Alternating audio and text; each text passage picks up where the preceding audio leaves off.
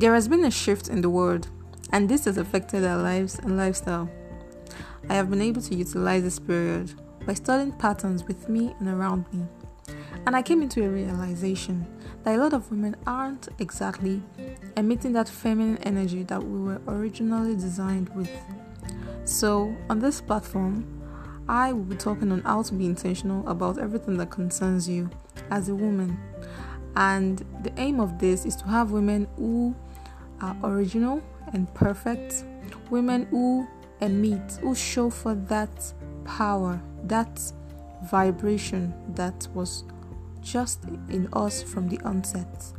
So I wanted to join me on every podcast platform at Intentional Femininity.